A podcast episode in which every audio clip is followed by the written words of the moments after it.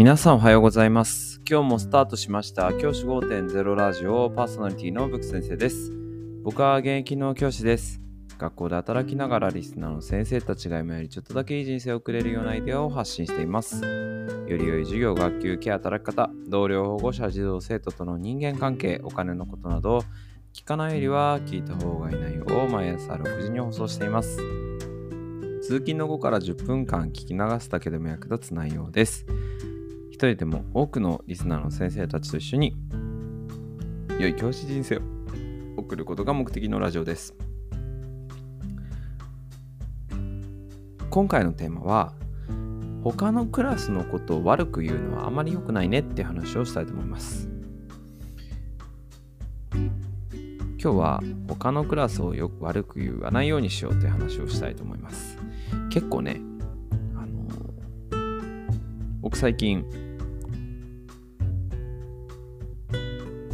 学校で過ごしていく中でいろんなね先生方が他のクラスのことをあ授業やりづらいんだよなとかいう場面を耳にしたことがあるんですね。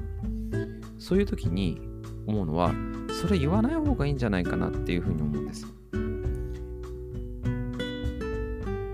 僕は基本的に自分のクラスとか他のクラスとかっていう風に分けて考えないタイプなんですね。なので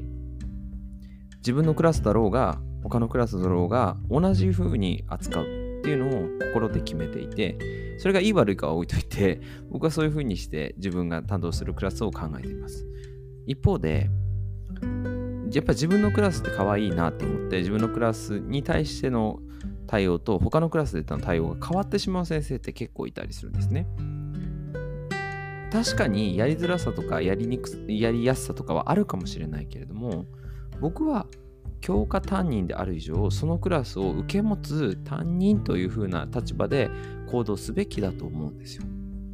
でないとその子たちが報われないし例えばその子たちが担任の先生との関係がうまくいかなかった人だったとだとして子どもたちの中でうまくいかない人がいたとして教科担任の先生と仲良くできる場合もあるんですよね。それはそれでいいと僕は思っています。そういう関係もありだなっていうふうに思うんですよ。それをもしその先生が担任の先生とうまくいかなかった上に教科担任の先生もあんまり乗り気じゃないやりづらそうにしていたら子供たちはやっぱり自分の行き場を失ってしまうっていう子もいたりするんですよね。子供たちはすごく敏感にそういったものに反応します。僕も今まで担任してたクラスで子供たちが「先生」と「まる先生多分2組のことを好きじゃないですよ。全然やる気ないですもん授業。とか全然笑わないんです。とかそういう話を聞いたことがあります。子供たちって僕たちが思ってるほど子供じゃないし大人の顔色を伺うことができるんですよ。そうすると、あ、この先生、うちのクラスであんまりやる気ないんだなとかっていうのを見抜いてしまうんですよ。そうなると、子供たちに、じゃあ今の姿って子供たちにどう映ってるかなっていうのを考えなきゃいけないんだなっていうふうに思いました。先生方が授業をされるとき、僕はやはりどのクラスでも、どの授業でも、その子たちにとっては一生に一個しかない授業なわけだからそこに力を入れるべきだと思いますここは手を抜いちゃいけないことだと思っていますいろんな働き方改革とかねあのー、勤務のあり方とかワークライフバランスとかよく言われますけどやはり教員は授業で勝負してほしいなって思いますし授業で勝負できる教員がこれから生き残れるというふうに思っています。そうなった時にじゃあどの授業かで例えば1組と2組で授業のあの熱量が違うっていうのは僕はそれは教員としてちょっとどうなんだろうなって思うところがあります。二流じゃねえかなって思うところがあります。どのクラスでもやりやすいやりにくい感あると思うけれどそこはしょうがない。あるそのやりづらさとかはあるかもしれないけどもそこでベストを尽くすっていうのが僕たちの仕事だと思います。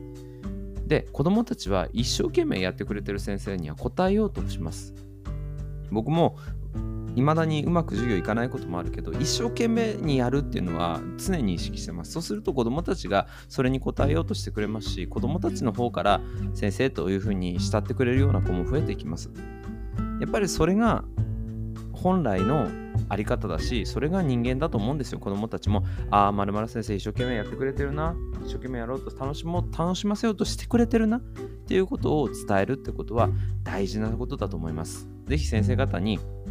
あのクラスやりづらいんだよなみたいなことがあったとしてもそれを口に出すかどうかってやっぱり大きな差ですしそれ言われた担任の先生も嫌な思いしますし子供たちも嫌な思いしますから